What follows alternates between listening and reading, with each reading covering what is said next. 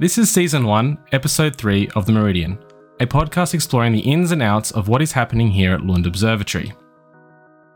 This episode is airing on the 8th of October 2021, but if there are any listeners out there discovering this podcast at a later date, we'd just like to welcome you here now. And we hope you find that our banter is entertaining. Now, crossing our local meridian today in this episode is Jens Hoeijmakers, an astronomer from the Netherlands specialising in exoplanet atmospheres.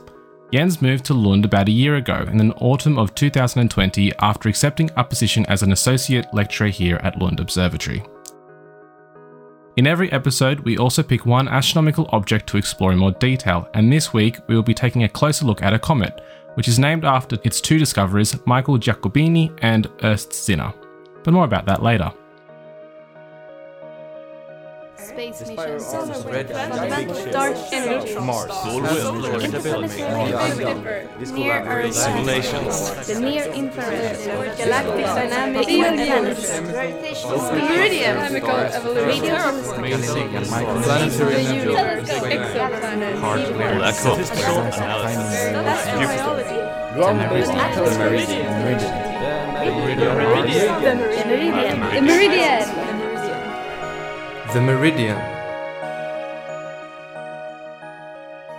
Hello, Nic. Hey, Rebecca. How are you? Yeah, I'm good. Yeah. Actually, I think one of the topics that we haven't really covered is the name of this podcast. Like, why did we call this the Meridian? Right, yeah, and we actually had sort of a. Brainstorm of ideas, right? Like, yeah, exactly. We had a brainstorm of ideas to come up with his name. So I think I suggested like science chat and talking to an astronomer. Yeah, then we like came up with like talking space dust or an astro in a nutshell. Like, yeah. Yeah, and I don't know, our producer Anna tried to make sort of an acronym out of Lund because, well, we're astronomers, we like acronyms, but. Uh, Yeah, exactly. And we're really bad at bad with acronyms. So Yeah, we- yeah. you know, so like what? Um like Lund is spelled L U N D, just you know, if you're like me and you can't spell. Um so long unconventional night discussions. yeah, uh, and many more that I didn't think was flying as well as the Meridian. The Meridian. So you came up with the Meridian, right? Uh, I think Anna came up with it, and I think it's a great name because we actually have a meridian here in Lund. It's a kind of telescope that's called the Meridian Circle. Yeah, it's the one that can only point towards south, right? Exactly. So you, you can only sort of adjust the the height of it, but you can't adjust the. Yeah, like the whether or not it points east to west or Exactly. Exactly. So like wouldn't that block you from seeing objects in the night sky?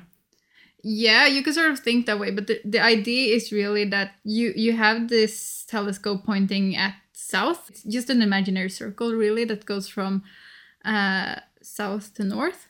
Uh, you probably have heard of the GMT, which Yep. is where we have a meridian circle going through the Greenwich Observatory, and that's where we set you know time to be zero or. Right, so you have GMT plus one, two, depending on where you yeah, live. Yeah, exactly. We're plus one here in Sweden, and Australia is at plus nine if you're in Sydney. Depends on where you live because right. Of course, it's pretty a- big country. Yeah. Right, I forgot.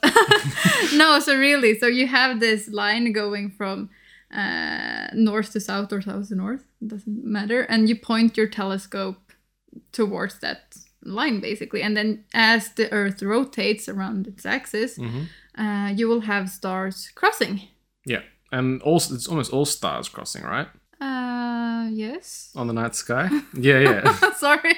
So I think the or the way I, I understood it is that basically, if an object is going to appear on the night sky, hmm. eventually it's going to track through the line that points from north to south. Yeah, And of course. And yeah. so, since you can move your telescope up and down, eventually it comes across, and you can what, what you record the time when it crosses that point. Yeah, so you need to like be two astronomers to actually handle this telescope. You have one sort of sitting and looking through the ocular, Mhm. saying like, "Okay, now a star crosses," and then you have someone actually reading out like, "Okay, uh, which angle are we at now, and what is the hour, like the stellar time?" Right, I guess. And I guess that the idea is that because the Earth rotates quite uh, consistently, is that you can somehow use mathematics to backtrack and create a coordinate for that. Yeah, so that's really what you use a meridian for to set the positions of stars.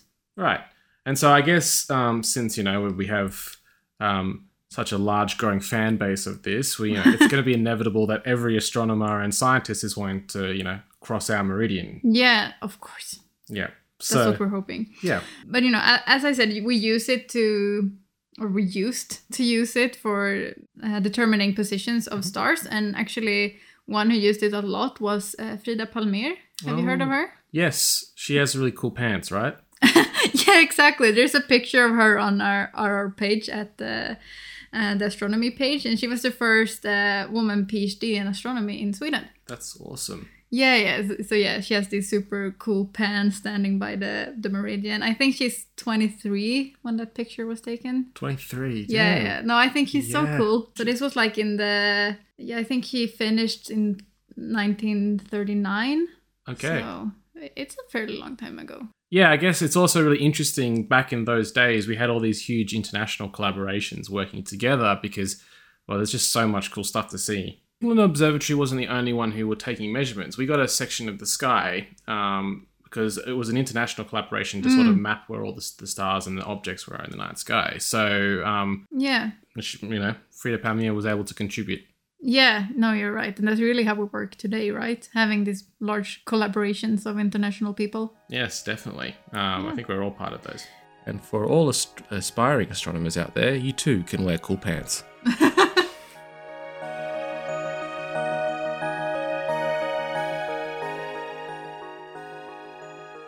And now I would like to welcome to the mic Jens Hoeijmakers, researcher here at Lund Observatory. Welcome. Thank you very much. I'm so happy to have you here today. I'm also very happy to be here. Uh, in fact, it's quite special still for me to be here. I was uh, recently, I recently came to Lund. Yeah. Uh, that's about a year ago, actually. But because of the pandemic, I have been uh, out of the country for for most of this. Right, So yeah. I just arrived back a few weeks ago, and I really feel now that we can start, uh, as Corona is leaving us, uh, Hopefully. to start exactly hopefully to to really start start work here and uh, get settled and uh, and do uh, do amazing science. Yeah, I look so much forward to see the work you can do here. Uh, where did you come from before getting here? So I studied in the Netherlands. I did Mhm. my bachelor's, master's, and PhD in Leiden University. Leiden is a small city between Amsterdam and The Hague, more or less. Oh yeah, just But- like Michiel, I think we. Michiel was Yeah, from- also in Leiden. That's right. Yeah. Yeah. we didn't have a lot of overlap. I think uh, he was there a bit earlier than Mm. me, or maybe I was a student and I Yeah, and he was he was more more uh, he- ahead of me. I, I think. Um, Leiden is a very famous city for its university, though. So it has a very highly ranked university, and it's also very uh, strong in astronomy. Um, they brag that they are the fifth or the tenth or something in the world. Um, I don't know how those rankings go, but uh, it's a very famous astronomy institute. It's one of the oldest observatories in Europe. Oh, I didn't know that. uh, That's actually very yeah, cool. yeah. It has a, it has an old, uh, like a, a really old observatory building in the in the city center as well. They don't use that anymore for outreach. only, Mm. Yeah, but, uh, um, so it, uh, the point is that it's it's, it's a very uh, established place. Um, I I really enjoyed my studies there. Uh, I spent uh, well, that's nine years there in total. Um, did my PhD and uh, and uh, moved on to Switzerland uh, for a, a postdoc for three years, or actually four years, but I, I ended it uh, a year earlier to to come here. All right, okay. Um, there, I spent uh, uh, essentially half my time in the Observatory of Geneva. And Geneva is famous for the discovery of the first exoplanet. Right, yeah, Um, in 1995. In 1995, exactly. The, uh, the the people who, who, who discovered it, uh, who won the Nobel Prize uh, uh, two years ago, uh, they were actually doing it right there. Ah, Um, so so that is quite uh, that's quite an interesting place to be as well. They have a relatively large section on Yeah. exoplanets. They develop a lot of instrumentation for exoplanet research. Um, so so walking around there was was, was very interesting. Half the time I was there, and half the time I was in in Bern, University of Bern, um, which also had a, has an interesting history, but but more in the in the context of the exploration of the solar system. They have developed uh, especially in the Apollo program, I think that they're still very proud of uh, some uh, some instruments that went uh, along to the moon missions, um, but they are a bit more focused on the solar Yeah. system there. Because you work on exoplanets, right? And and exoplanets, they it's a fairly new field, I'd say. Um, but it seems you said you discovered. Oh well, they discovered the first one in '95. How far have we come since then? Can you sort of take us through the subject? Yes, um, Exoplanets is a new field, uh, of course, in the sense that we've only been discovering planets for about 25 years. And if you compare that with the rest of, let's say, mainstream astronomy, if you talk about stars or, or galaxies, you can trace back uh, a lot of our thinking uh, about 100 years when people were first uh, really starting to develop uh, more advanced instrumentation to, to and also more advanced methodology, I would say, to, uh, to study astronomical objects. Um, in that sense, exoplanets is a relatively new field, but over the last 25 years, it has really exploded in terms of activity. I think, I think it's fair to say that about a third of all of astronomy these days is about exoplanets. So there's a lot of work going Mm. on. There's a lot of developments going on. So on, on the one hand, I would say 25 years sounds like not a lot, but on the other, a lot has happened Yeah. uh, and especially in the last last years. I think this is really one of those fields that is currently growing exponentially, um, with a lot of new things happening all the time. Um, and um, I would say that there there is there is not a better time, let's say, to be doing exoplanets than than, than today. Um, but that, that has been true. Also, five years ago, the field was exploding, and five years from now, hopefully, we're Yeah. still you know making new discoveries uh, going going further than, than than we could before and this is very much driven by uh, technological advancement so there are telescopes that are being being developed designed um, specifically for exoplanets and every time a new telescope or, or, or space telescope for example becomes operational we are able to see again a step further Yeah. uh, and see smaller planets see cooler planets uh, that are harder to to, to study. And uh, I think every time we are surprised by what we see, and we see new interesting interesting phenomena. Yeah. Yes, I sort of want to, you know, back up a bit and yeah, talk about your research. Was it uh, exoplanet atmospheres, right? So how did you come into that subject? When I was starting my um, studies, like my research studies during master Yeah. PhD, exoplanets were quite routinely being discovered. We're talking about sort of 2011, 2012, 2013. Right. Was this sort of the Kepler era? Exactly. This is right at the end of the Kepler era, Yeah. Where we were starting to count the number of exoplanet discoveries in the thousands. Yeah, exactly. Then it was really still a fresh field. There was only few people even doing it.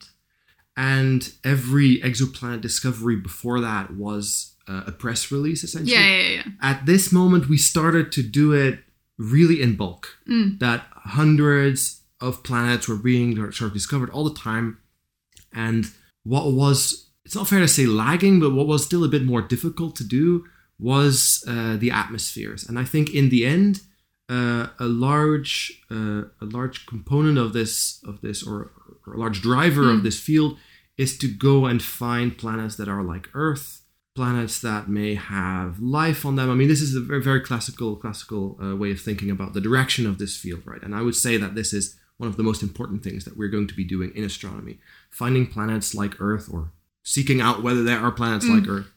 And the question of of extraterrestrial life is is of course is of course always always there. That's not exactly what we're working on right now, No. right? Um, but that is the direction where we're going. That's sort of the target that we have on the horizon. So do you know what you'd look for if you're looking for an Earth-like? Well, planet. yes, depending on what you mean Yeah. by Earth like. If you say we're looking for an Earth like planet in the sense that it looks like Earth, then we know exactly what to look for.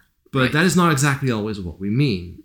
Um, and depending on who you talk to, Earth like may, may mean something very different. I think Earth like planets are planets that are rocky and sort of the same size as the Earth, and they have an atmosphere, and they may have sort of a similar maybe temperature or something like that.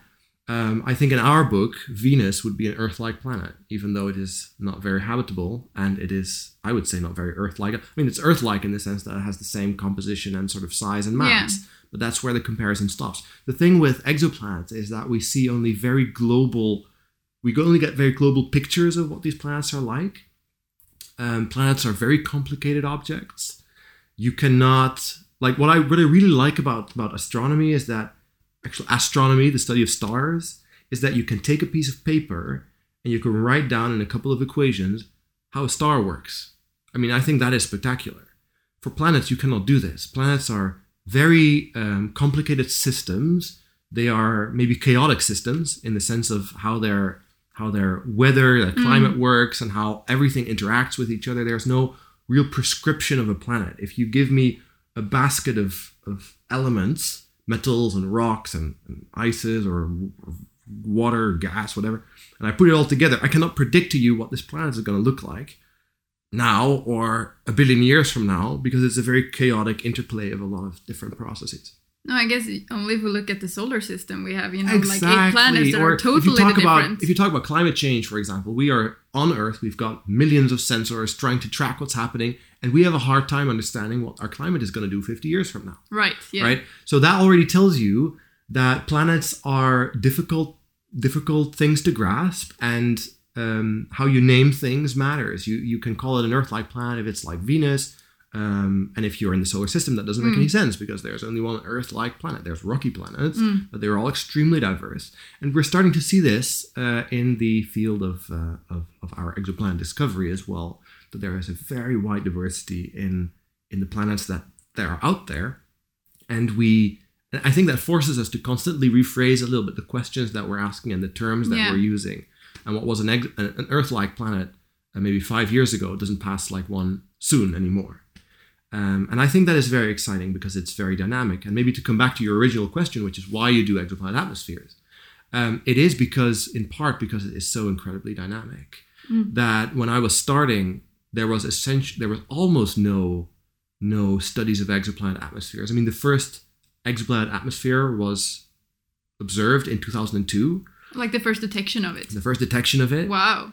Um, but then there was only a handful of people in the world actually doing that, and it took it took a couple of years for the field to mature, for different groups to sort of start, start starting to align their thinking, um, methodologies. People had no idea actually Yeah. what they were looking at. You can trace a lot of the theory that we're using back to the early 2000s, but it really picked up speed, I would say, with with um, observations of Hubble and the Spitzer Space Telescope, sort of at the end of the of the first decade of this of this uh, century, 2008, 2009. You start to see really the first sort of uh, papers that are discussing uh, the details a bit more. People going after each other, you know, seeing different things, trying to reconcile different ideas and and it really started i would say to mature only only only then um, just the methodology and and the first sort of sort of exploration of exoplanet atmospheres and these exoplanets are really gas giants they are what we call hot jupiters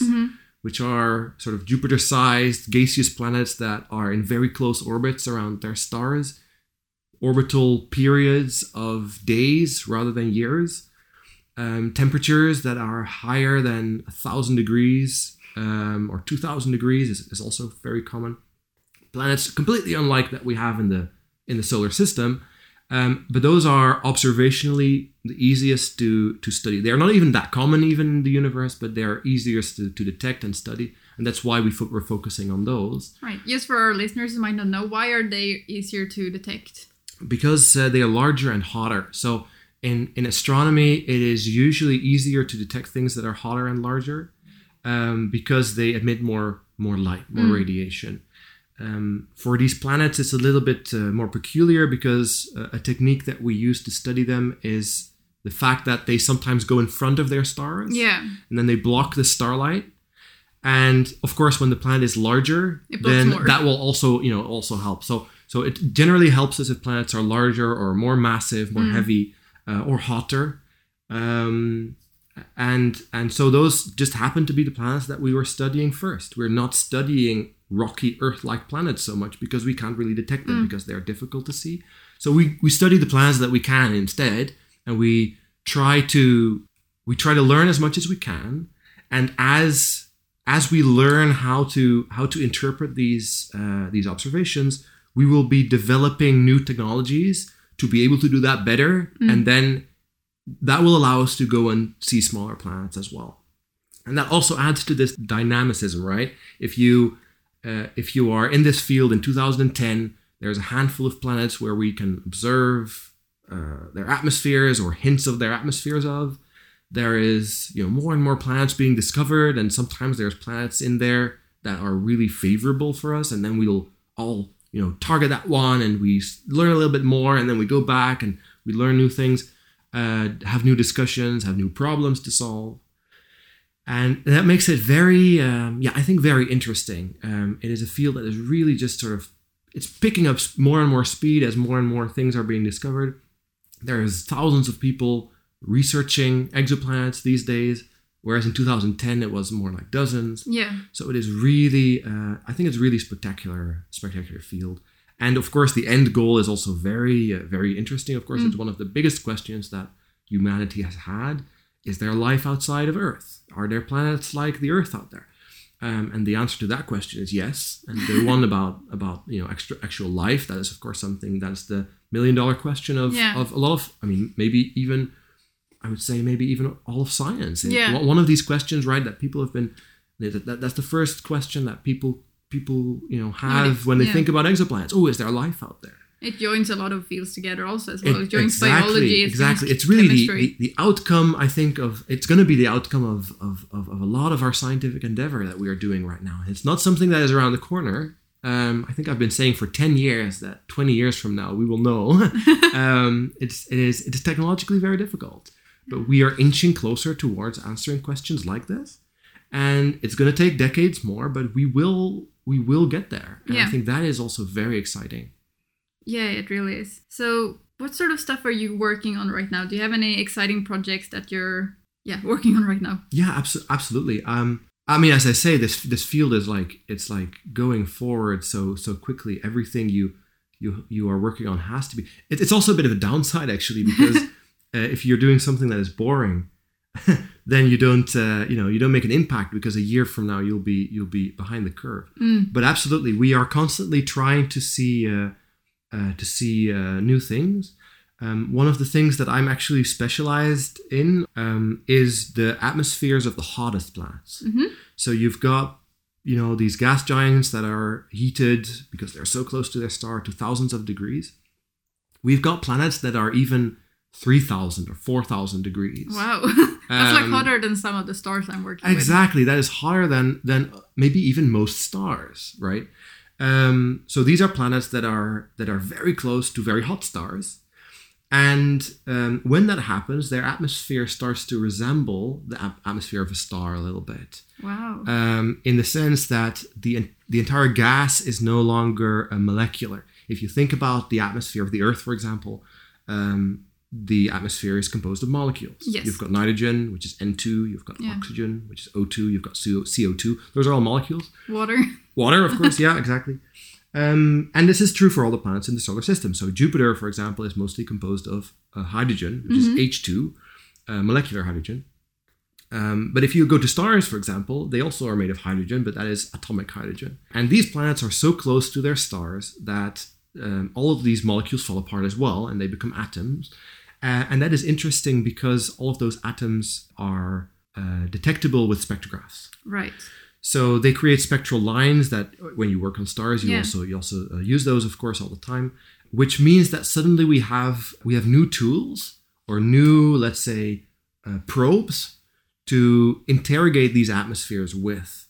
Um, you do the same thing when you when you study stars. You take a spectrograph and you you take the starlight and you disperse it and you see based on all of the absorption lines of all of these different elements what the star is made of and Yeah. how the star works.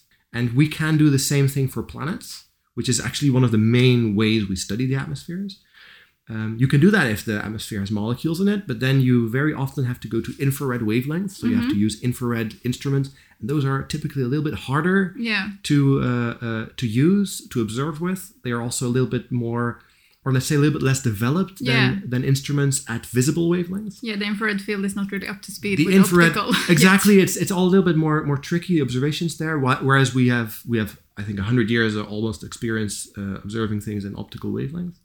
Um, and that makes it that these this particular class of planets, even though they're not interesting at all from the point of view of you know life, because it's, it's very it's very hot. They're never gonna they're not even Earth-like. They're gas giants. Um, but the fact is that we have a lot more uh, observable uh, signals that we can use, and in that way get more of a detailed understanding of what the atmospheres are like. and that's that's this is pro. I mean, this type of planets I've been working on for now three years, and right now we're seeing a lot of these planets having commonalities, but also some differences in in, in, in the Right. in the in the things that we see, and we don't.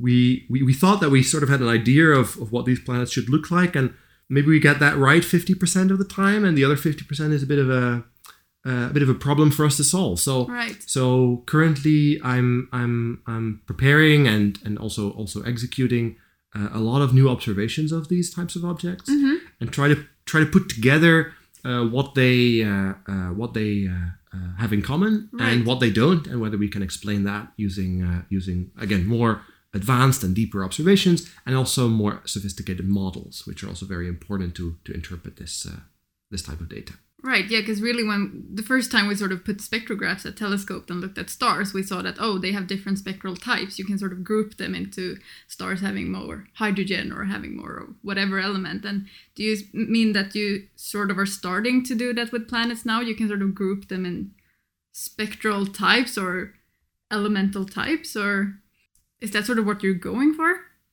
I think the comparison is interesting. Uh, it's not. It's not exactly uh, um, grouping them. I think um, when we were first doing this for stars, we essentially had to invent a new field of science. Yeah, that We was basically no when clue. astrophysics was born. Exactly. We had to invent. We had to invent astrophysics literally.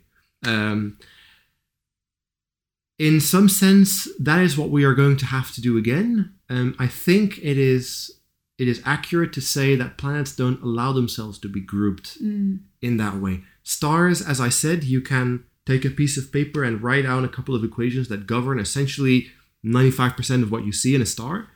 Um, for planets, this is not the case Yeah. which means that every single one of them is a unique animal. And um, only because we don't see the details, we only see these planets at a, at, a, at a global sort of scale, if we're lucky initially, that is when they allow themselves to be grouped. But I predict that once we you know, have bigger telescopes and we're going to look at all of these planets in, in more detail than we can right now, we're going to see a lot of differences. And you don't need to go far to sort of sort of understand that point because in the solar system, you know what planets. Okay, you can group rocky planets and gas giants, but then you've got two types of gas giants because you've got Jupiter and Saturn, which are a bit different from Uranus and Neptune, which we call ice giants, right? Um, and then Mars and the Earth and Venus and Mercury, they're nothing alike either. So I think the more you zoom in, the more you're going to see the differences and the more work we will have to make sense of all of that. Yeah. Right. So, sort of speaking of new telescopes, uh, there are a lot of new telescopes and instruments coming online in the next few years. A lot of them which will be beneficial for your field. Uh, are there anyone you're more excited about, or Yeah, definitely. As I said, this field is driven by technological Yeah. advancement. The telescopes that we used initially, which are the Hubble Space Telescope, Spitzer te- Space Telescope mostly, mm. also all ground based telescopes, they were not designed to do exoplanets. Mm. Exoplanets didn't exist when these things were being designed and developed and launched. So we had to repurpose these instruments, these telescopes, these facilities for the type of observation that we wanted to do. Um, I think Kepler was the first telescope that was really designed specifically for exoplanets, but discovering them. Um, now we have advanced for 15, 20 years, and we are now starting to see new instrumentation that is specifically designed for studying exoplanets, not just detecting them. Um, and one of the main the main developments in this in this area is the launch of the James Webb Space Telescope. Uh, fingers crossed, it's going to be launched in a few months. This is a project that has been on the drawing board and being developed for decades. Um, it's been delayed a lot, um, but it is uh, now finally going to be going to be launched, and it is really going to revolutionize, I think, what we know about exoplanets. Um, if you think about astronomy, there's a lot of you know nice, beautiful imagery that you can find of galaxies and Yeah. nebulas. I think nine out of ten those have been made by Hubble. Mm. Like Hubble has been extremely successful in, in revolutionizing what we can see in the universe.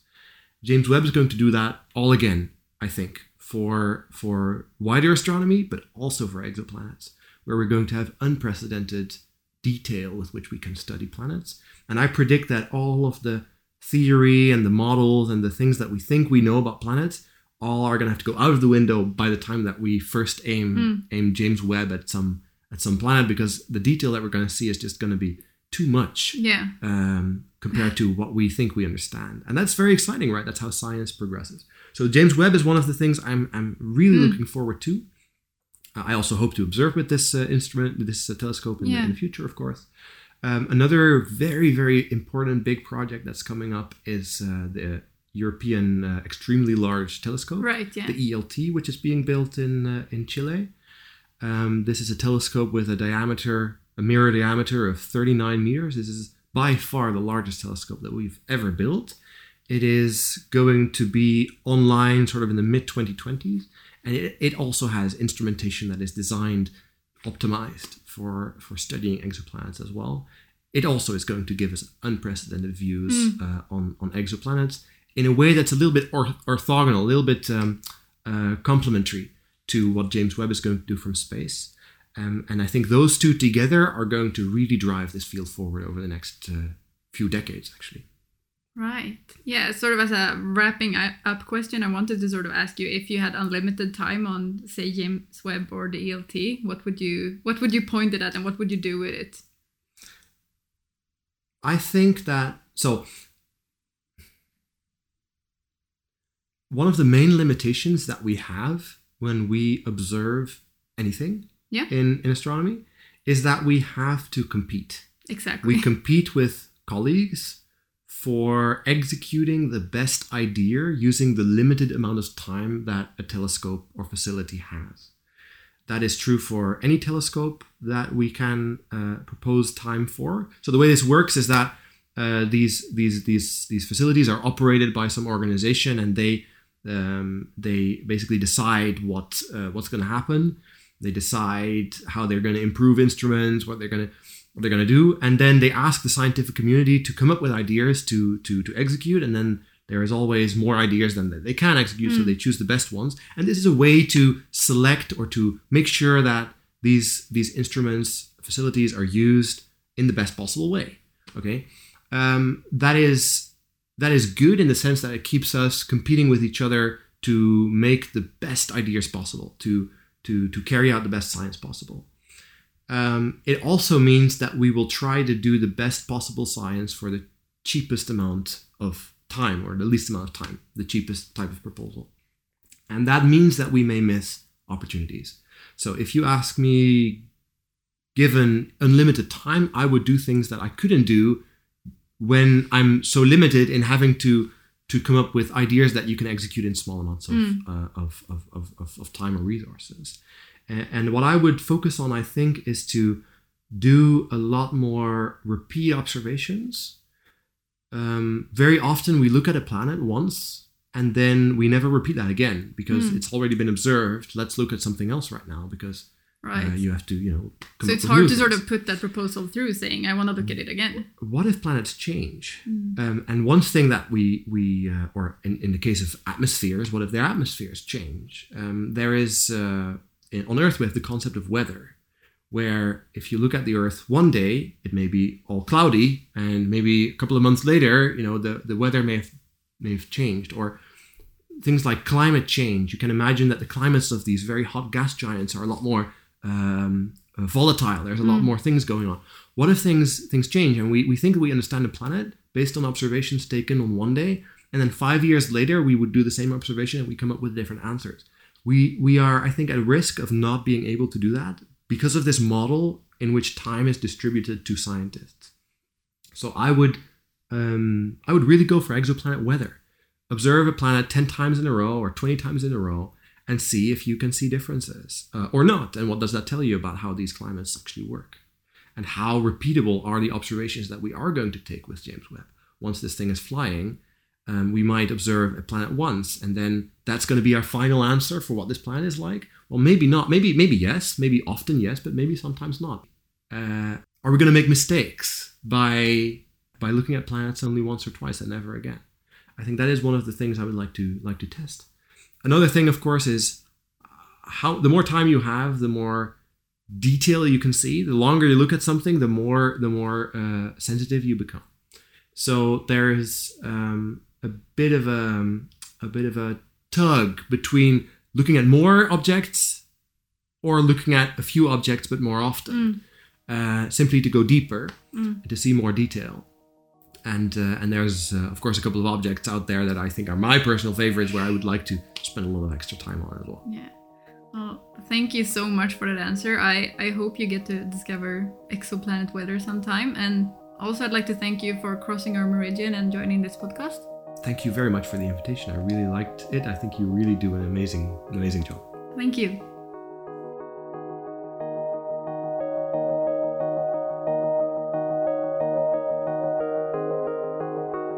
Looking through our telescopes, we can observe and study the universe we live in. We see radio bursts, hot Jupiters, moons with volcanoes, and much, much more. Today, we would like to spend a few minutes taking a closer look at one of the many wonders of the universe. Here to assist us with that, we have Katrin Ros, the editor of Magazine of Popular Astronomy. Welcome, Katrin. Thank you, Nic. Tell us, Katrin, what has captured your interest today? So, this week I'm bringing you a comet named 21P or Giacobini Zinner. Awesome. So tell me something about it. So, uh, this is a periodic comet, so it means that it's coming back into the inner solar system every 6.6 years, actually. Oh, so can you see it? No, I'm sorry. Right now you Oh. cannot see it at all, actually. So Oh. right now it's at its furthest point, so it's outside of Jupiter's orbit. So Oh, it's wow. very, very faint. Yeah. You would need a very big telescope to be able to look at it right now. Oh, well, that's a bit disappointing. you Um, can maybe wait four years. Four years. Oh, so in four years' time, how, Yeah. it will be bright enough for me to look at? Yeah, with a small with binoculars or a small telescope, you could see it then. 'Cause Oh. then it's at its very closest to the Earth. Okay, so I guess there's more light reflecting off it, and we get to see it like that. Yeah, yeah, that's true. Okay, so like, what's the deal with it? Like, why is it um, such a cool object to talk about? So right now we cannot see it at all, but we can see something else that comes from it. So this weekend it's the Draconid meteor shower. Oh, okay. So there's a lot of meteors coming Yeah. up this weekend. And uh, how they are connected to this comet is actually that the comet has this uh, um, periodic orbit, and when it comes close to this to the sun, it leaves behind a lot of ice and dust, like small material. right. And okay. then the Earth, right now, this weekend, is traveling through this path in space. uh-huh. So we see all of this space debris coming into the atmosphere. yeah, so they look like basically like a lot of shooting stars in the night sky. Yeah, exactly, exactly. Oh, that sounds so awesome. Yeah. Um, so when e- what when exactly is it going to happen? Like, is there a specific date? Uh, so it's this weekend, 8th to 9th of October. Okay, That's cool. the best time to look at it. Awesome. Um, why do meteor showers occur so often in the night sky? Like, it, it's it seemed that like you know we see shooting stars all the time, but is there something driving that uh, process forward? Uh, yeah, so I mean, we can see shooting stars quite often, just like one happening here and there. Uh, but there are a few times at the year when the Earth's orbit is going through a specific path that is left behind a certain comet. So we have this one, the Draconids, now coming up. And then maybe you know about the one in uh, the end of summer. So in August, we have the Perseids. And that's maybe the biggest one, actually. Okay, right. Oh, so it'd be you can watch it again later on in life. And that's is Yeah. that done by the same comet or is that done? No, that's so- another one. So each of those meteor meteor showers have are come from different uh, different comets. right. Uh, so we have a few of them actually, but this is one of the good ones this weekend. So Right. yeah, go out Okay. and look at it. Yeah. Okay. Sounds good. So I don't know if you um you know, but are there a lot of comets in our solar system then, like that do this a lot, or like yeah? Yeah, there are a lot of comets, but uh, not all of them leaves visible meteor showers behind, Right. and not all of them are, comes so close to us Yep. that we are crossing their path. Okay. but uh, this is one of the ones that that do and that has like a pretty short orbit as well uh, we have the we have ones that are go very much further out in the solar system as well and then Yep. takes like hundreds or thousands of years to come back again Sure. Okay. So periodic comets mean something a comet that has an orbit around the sun or something like that. yeah exactly So are, are there non-periodic comets um, that Um, exist? there are even potential uh, comets from outside of the solar system Oh, really? so uh, yeah there, there there are i mean comet is basically just an icy body that comes uh, close to the sun and then it leaves behind a bit of this ice and dust when it's melting, basically. Right. Okay. So we really could have comets that have come from alien systems, basically. Yeah, we through that. can. We Yeah. have had two of them that we think Oh, actually really? more or less. That's so cool. Yeah, it is right. Right. I never thought of that. So yeah. Wow. So if you keep your eyes on the night sky, you might something see something that no one's ever seen before. I guess. That's possible. That's possible. Keep looking. yeah. Okay. Wow. That's something really um, nice to think about. Um, well, thank you for coming in this week, Katrina. That was really awesome. yeah, thanks for having me. No worries.